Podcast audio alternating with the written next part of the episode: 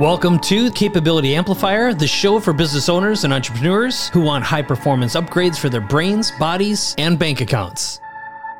Hi, everybody. This is Dan Sullivan, and I'm here with the next episode of Capability Amplifier. But most of all, I'm here with my Simplifier Multiplier partner, Mike Koenigs. So we're going to introduce ourselves in the future as the Capability Amplifier is actually anytime you take a simplifier capability and multiply it with a multiplier capability. All right. And we're going to be talking about something that fascinates both of us. And what Dan just said as we were thinking about this is, what's the opposite of bureaucracy? And we called it the golden thread. And golden indicates that it's something valuable and it's connected and held together by something, the thread. And in this case, it's collaboration and partnerships that produce massive value. And in a way, that's what a great simplifier multiplier collaboration is all about. If you didn't listen to the previous episode that we did, which is the tingle moment where inspiration meets motivation with simplifiers and multipliers, this is a continuation of that. And it's also the pre-frame for another episode that we have planned, which is more into the how. So I'm going to set this up for you. Yeah, Dan. I would say, Mike, we have listeners who are listening to our conversation here. And I'd like each of you who's listening to this to reflect on, what do you get more joy out of when you're working? Do you like taking complicated, confusing things that have way too many steps and making them very simple?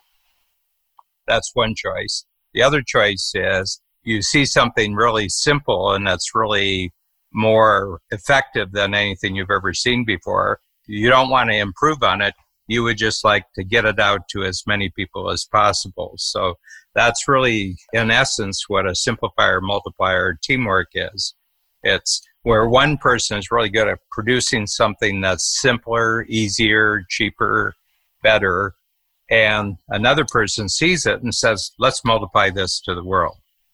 And that really comes down to using the four Ms that we talked about in our previous episode. I call it market, model, message, medium, where you need to know who you're getting it out to, the business model, in other words, how are you going to monetize it, and how are you going to communicate a package of value that really represents a multiplier to your target audience. And there's actually three subcategories of that.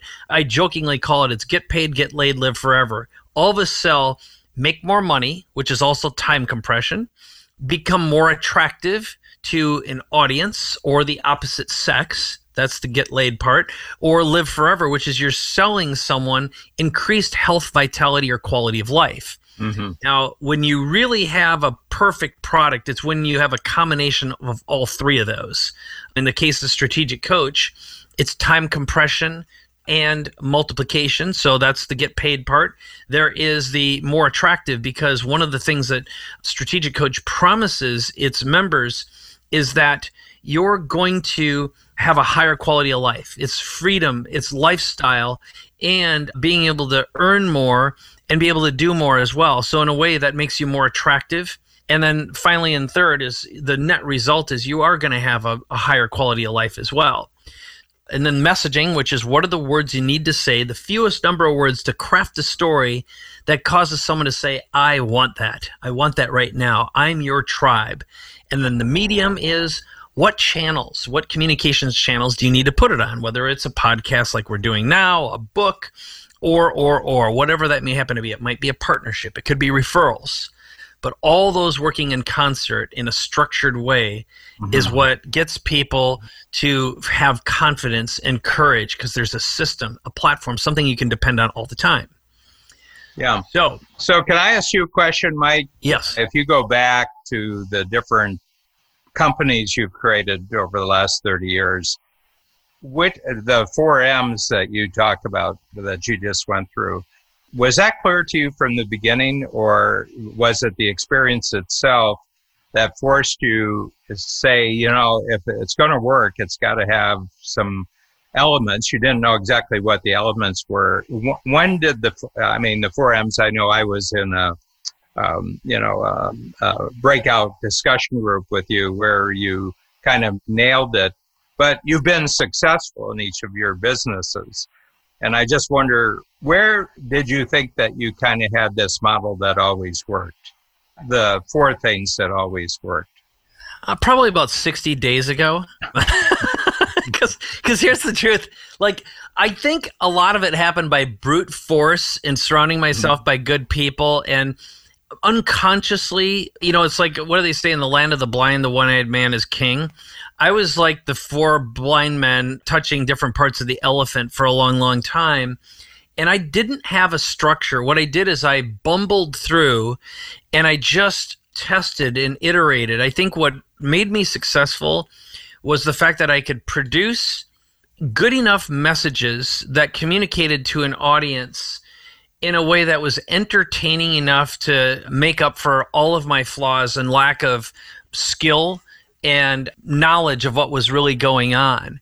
If I deconstruct what I was doing, I followed maybe two or three of these at a time. Mm-hmm. But for a long time, it was just market, message, medium. And then I realized that the missing component that I actually learned from a friend, Ryan Levesque, he entered into the model um, picture, which, mm-hmm. again, I had been unconsciously using, and it was always mm-hmm. there. But until I had a spot to put it in and a place to think about, I realized that this provided a lot more courage and clarity to the business model and the process that I've been refining now very intensely for probably ten years, but especially in the past three. Hmm. And so now what I've found is, and we'll really deconstruct this in our upcoming yeah. episode. I'll go through it step by step exactly what happens. But what I've found is I can be in a process where I can run into what seems like an insurmountable challenge. And when I pull out, I draw the four boxes and I write down like, who's the market? Who specifically am I speaking to? The audience of one. What's the business model that we're packaging the product inside of? Mm-hmm. And then what words need to be said, the fewest number of words that cause that moment of I want this, to what's going to be the most effective channel in order of priority to get this out in that has the most number of that market in it. Mm-hmm. Boom. It's like clarity shows up and you can hear the angels singing. Okay, so I've got a thought experiment for you. I was in a Strategic Coach workshop yesterday, and I was in a breakout session, and there was a big auto dealer in it from Eastern Ohio. He was saying that the new Corvette this year is just a spectacular car. This is a G M. It's breathtaking. Yeah. yeah. And I was so struck by it, and, you know, everybody else in the discussion group knew about it. I didn't really know about it, but I remember the year that both Corvette, G M, Chevy, brought out the Corvette, and Ford brought out the Thunderbird, and they were dueling sports models. It was the first time, certainly in my life, where, you know, car companies that just produced sedans, basically they were sedans, but they all came out with a sports model, and they were both radically different. I mean, they were both powerful designs, but that was nineteen fifty-five, so you come forward sixty-five years, and if you saw the new Corvette, I haven't seen it, but if you saw the new Corvette, you could go back to the original Corvette, and you could see the similarity between the Corvette this year. And if you went back to the Thunderbird in nineteen fifty-five, it would be like going to different solar systems and everything like that. It just changed all the time. It was a big clunky car, and then they tried to do this and this. So from the standpoint of market, standpoint of model, message, and medium, why do you think that Corvette was able to keep a durable, similar design for sixty-five years? But Ford was off track. Every six or seven years, it seemed they were off track.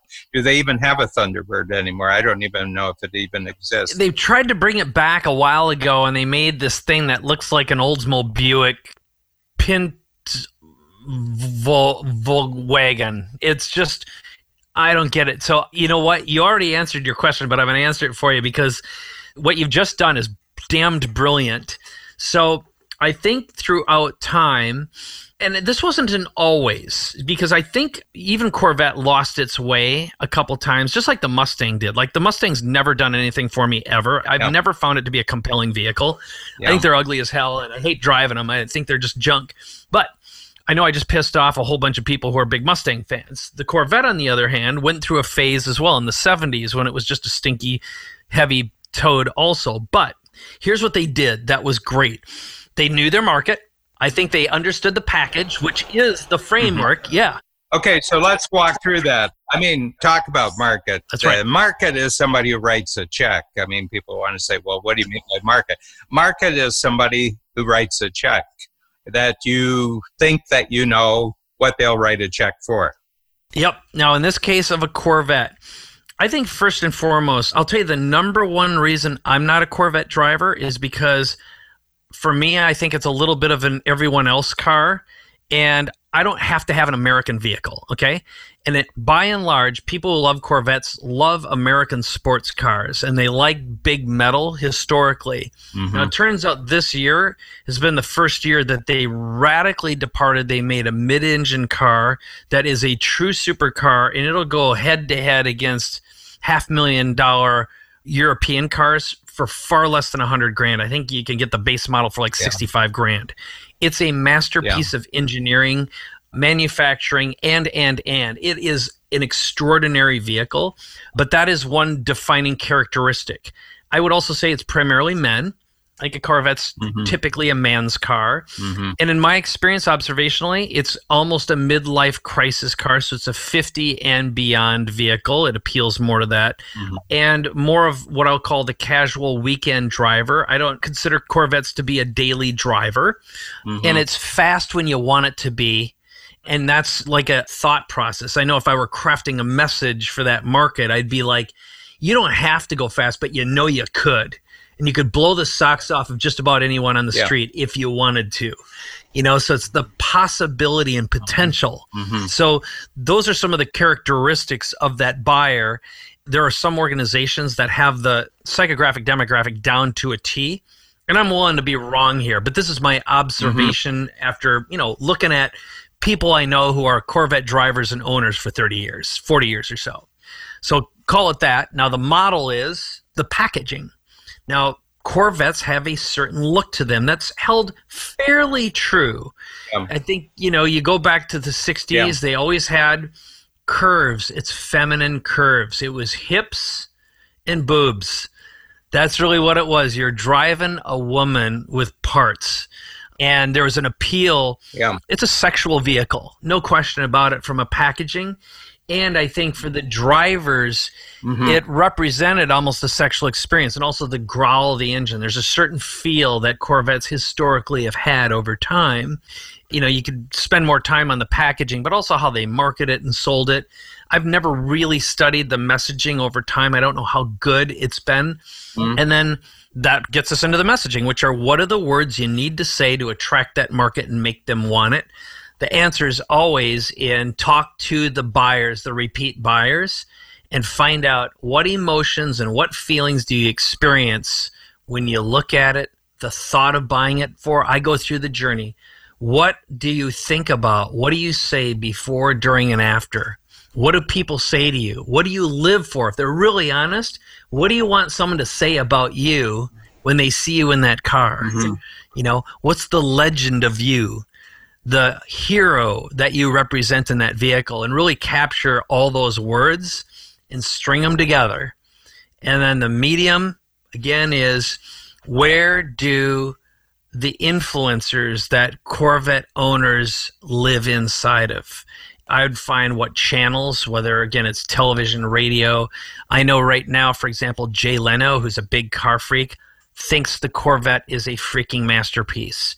The video that he has on YouTube's been seen, I don't know how many times, a lot of times, and people trust him, and he definitely fits inside what I would consider the yeah. big iron American middle and later aged buyer category, and there's others right. as well. So that'd right. be my destruction on a surface level. Not to push the vehicle model too far, but I just saw a statistic last year, at the end of last year, that in twenty-seven out of the fifty American states, The number one best-selling vehicle was the Ford F one fifty truck. My dad had one. I grew up in one of those things, nineteen seventy-six yeah. Ford one fifty. Yep, that's right. Yeah. The reason why the F one fifty came to mind was that America doesn't have too many what you would call classic vehicles, because probably what I would say the main D N A of American culture, for the most part, is reinvention. You're reinventing yourself. Keeping things the same is not really part of, it's a frontier country, you know, and you're always pushing outward and everything like that. But it seems to me that the truck, especially the pickup truck area, seems to have more of a traditional feel to it. I mean, you can go to the Dodge Ram, you can go to all the major, even some of the Japanese companies now have gotten into this, but there's this thing about these are durable trucks. The other thing is they last a long time. I saw a statistic once that of all trucks produced in the United States over the last fifty years, seventy-five percent of them are still in use. You know, I'm looking at, again, America, pickup trucks. And, you know, so we had this Ford F one fifty. Dad got it, put a topper on it. And for us, so we're a family of six. Now, the bench seat in front would hold three, maybe four if you squeeze them all together. And then in the back, my dad had a piece of plywood and a topper on top. And he took a door and put a couple of legs on it, two by four legs. And us kids would be in the back of that truck driving up to northern Minnesota on vacation. And like, that was normal back then. You know, when you like, there's no, there's no, it's like if we would have been in an accident, we would have just been a bunch of smacked around, and that was normal, right? So my memories of the Ford F one fifty are like a classic, what would be considered child endangerment and child abuse in this day and era. And that thing lasted for thirty yeah. years. Yeah. So what is market here then? Americans have a lot of non-continuity to their lives. You know, I mean, for example, you know, I've lived two-thirds of my lifetime outside of the United States. In the Orient, I've lived in Canada. I'm an American, and we have a home in Chicago. But what is the hold there? We're looking at things. We're going to come back and look at all models from the standpoint of the Four Ms. But because you have direct experience, you actually grew up within the culture of the F one fifty. And that, what do you think the market is? I mean, that you have that memory of childhood, you have that memory of teenage years, you have the memory of farm years, and yet you're half a century away from that. And why is the hold still there? Yeah. Because it seems to me the market is about a particular hold that you have on a particular type of check writer. Here's what comes to mind. I think what a pickup truck represents is possibility and potential, and strength and utility, because there was a ball hitch on that thing, and Dad would hook up a little Alumacraft boat with a fifteen horsepower Evinrude motor on it, and we lived out of the lake. I mean, we grew up, we'd go out to the farm and get a bunch of horse manure to put on the garden. We had a quarter acre garden that we lived out of, and then we ate fish several times a week. We grew up raising our own food, and then Dad would go down home to northern Iowa, and we'd bring back a quarter or a half a pig and cow. We had a big deep freeze in the basement, and that was our food supply. So it was continuity of life. It was strength, power, potential, utility. Yeah. And when I think about the little tiny town I grew up in, which had, you know, seven hundred sixty-three people in it, Eagle Lake, you know, Dad was always helpful. So someone would say, hey, can you help me pick up something and pull this and bring this over here? It was always like, can I use your truck? It was helpful. It was a mm-hmm. way to be helpful to the community. Yeah. So there was so much utility. But again, I think back to like, what are... Yeah. yeah. But there's another thing about to it is that I'm just trying to get a handle here, because there's a no bullshit quality to pickup yep. trucks. You just turn you them know? on and they work. And the owners are at their non-bullshit best probably when they're driving, or they certainly feel at their non-bullshit best when they're driving a F one fifty or a Dodge Ram. You're taller than a Honda, one of them race grinders, that's for sure. You know, that would be what people would say, those Japanese yeah. pieces. Uh, you know, what that would be the conversation you'd hear in the little towns. Yeah. yeah. So if you had something like that, let's turn to model there. What would you want to be doing about your model, Mike, if you had kind of a hold on a check writer? And the hold was going to be multi-generational, like for the individual. You really, really lit up when I asked you this question. You really lit up. And the memories, I could see the memories. You were running through the old reels, you know. So there's a hold there. And for some reason, for example, if you decided that you, you know, would move to Montana, I can see you. One of the things you would probably do is get an F one fifty. Yeah, it's so funny. I was shopping for them. I was on eBay not long ago, and I was looking at hot rods and classic cars, and I wound up falling into even nineteen sixty-four old school Ford one hundreds, even three on the tree in old school. And I'll tell you one of my memories. I'm going to answer your question, but I'm going to give you one other example. Talking about the model, how do you then have a model that you don't complicate it? I mean, you got something I got something going. Simple for you. It has to do with messaging and activating a specific code. So I'm going to give you the example, and then I'm going to give you the key. So the code really comes down to activating nostalgia. And that's precisely what you did. And I hadn't gone down this path, but I have lots of good memories sitting in the back of that truck, using it on my first date, for example. I remember making out for the first time in that pickup truck. I remember going in the back of that pickup truck and doing some shenanigans. You know, it's like I got laid in the back of that truck. And this is something that I sat in the first time when I was maybe eight years old or whatever it was. So maybe ten, I guess it would have been. I would have been yeah. ten years old when Dad pulled up in it. So I think going back to the model, when we go to market, okay, so it's going to be, first of all, feeling more free and possible. You're up high in the truck. You're looking down. Mm-hmm. It's safety. I think you feel safe in one of those things. And it's possibility and potential, which is very much an American ideal. And then I also think that activating the dream, so this is how I'd activate a nostalgic thread in the messaging, mm-hmm. is I'd say, you know, something along, what's your first memory of a pickup truck? What's your first memory of a Ford? And maybe it was this, maybe it was this, maybe it was this. So we cast a wide net by finding common threads. Again, what I would do if I were building a campaign is I'd survey buyers and owners. And I'd also go back to the historical records and find people who aren't owners now. And I'd ask them questions about yesterday and about their memories they had. Yeah. And I'd find as many activators as I could. And I'd create a visible montage. I'd have little interviews with young people, old people. And I'd do a rainbow too. I'm not just talking about like where I grew up. You know, it's a bunch of Germans and Norwegians, you know, a bunch of white people. I would open this up to every color and race and create a unified message and say, here's what brings us all together. There's one thing we all have in common. Ford F one fifty. Memories. Yeah. Here's a question, because we started off our looking at models here with the Corvette, which is, you know, a sports car. But I'm hard-pressed with any other American car manufacturer to come up with an equal to the Corvette. I mean, I'm not a car guy, but I remember the nineteen fifty-five Corvette, and I know a Corvette on the street when I see it, you know. So they have that. But why do you think the American car manufacturers are really, really non-memorable for the most part? They're not memorable for continuity in all the other vehicles, but they are with the pickup trucks. And I say G M, Chrysler, you know, and General Motors actually doubles down because they have G M C. So my sense is, why do they have it so right?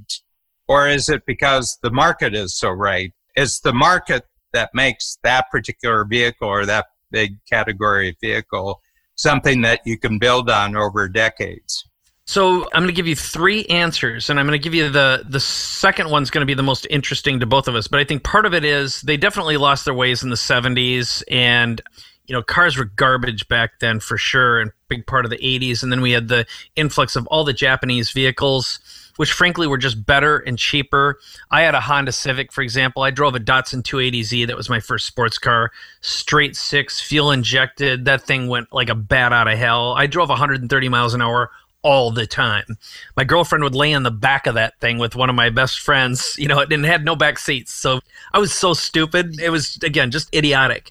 But what I think is more interesting is what has been happening. So something really fascinating has been happening, which is Chargers, Challengers, Camaros, and right now the new Bronco came out by Ford, and this thing is a badass vehicle. They captured the old school look of it, and it's going to be an absolute hit. They've got like a one hundred dollar deposit. They're going to start delivering in about a year. So they took a page out of Elon Musk's reserve it for one hundred bucks things, which they, he did with the Cybertruck. And I think they lost their way. And forever, whatever reason, we could probably brainstorm one hundred reasons why and back it up with data. Mm-hmm. But they came out with a Dodge Demon, I believe, which was, uh, I think, a Charger variant or whatever. And it's like some insane, ludicrous, like seven hundred eighty horsepower. I mean, it's crazy, these supercars. The point being, I think America got its thing back by making some of these nostalgic vehicles that have all the lines and like they grab the best of elements, the design elements, and are bringing it back. Not to the beauty of the thirties and forties and fifties, but certainly they figured out something.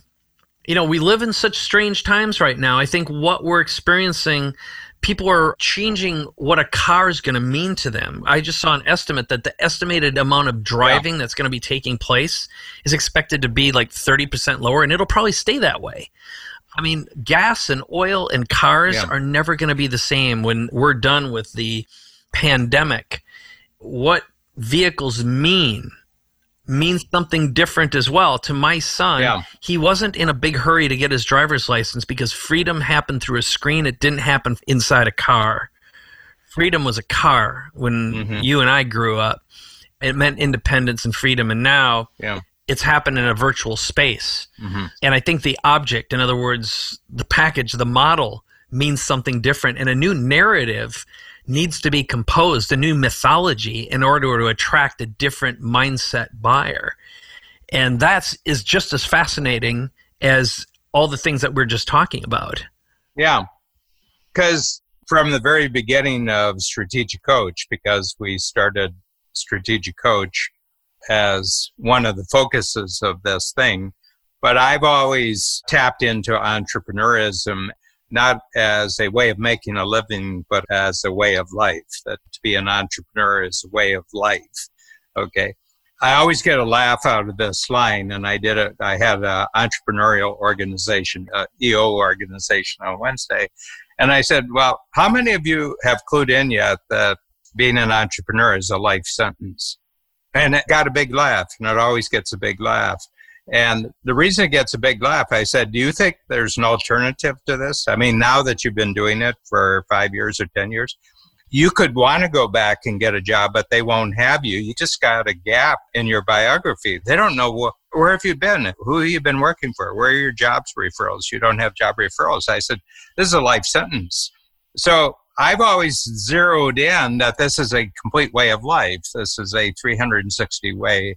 And what do you think? I mean, you've been really doing probably deeper research than I ever have on Strategic Coach. What would you say that as a touch point? I'm not saying it's the main point, but it's a touch point. Okay. I'm not sure how to answer the question. So ask me the more direct question. A touch point meaning? Well, we're talking about market here. We're talking about market. Who's the market? I mean, we're talking about the market for Corvettes, the market for pickup trucks. I'm talking about the market for the whole thing, that being an entrepreneur is a way of life. It's not just a way of making a living. I'm going to answer that question by telling you this is precisely what we're going to cover in our next episode. I'm going to deconstruct it. I'm going to give you the psychographic demographic breakdown in a way that any business owner who's listening to this can get a tremendous amount of value out of. And it is also how to find the biggest opportunities and identify your perfect market. So how's that if I say, let me show you, because I'll actually demonstrate it, show you, and break it down step by step in that episode, mm-hmm. and also on how to activate a Simplifier Multiplier team to craft the perfect message to attract them. Yeah. What do you think of that? I'm up for it. Okay. You know I'm up for it. All right. Well, here's what I want to do too. I want to do a favor for you, Dan, which is you've got a brand new book coming out. It's called Who Not How. And what I want to encourage our listeners to do right now is go to strategic coach dot com, click on store, and get yourself a copy of the book. And if by the time you're reaching this or hearing this, if it's not available, you'll be able to get the pre-sale. And if it is, grab that copy. This is one of the most important, valuable tools and thinkings that you will ever be introduced to. And it's a book that was written both by Dan and our good friend Ben Hardy, Doctor Benjamin Hardy, P H D, by the way, mm. who also just came out with a book not long ago called Personality Isn't Permanent. So is there anything you want to say about that book before we send people over there? And then I also have another cool giveaway for all of our listeners. Yeah, we're taking orders right now. The actual launch date, and this is our good friends at Hay House Publishers, who are right around the corner from you, Mike, Reed Tracy. Reed and, Tracy is an awesome guy, great human being. And, you know, the strategy here was provided by Tucker Max, uh, put the whole project together. So I just want to put kudos to my collaborators on it.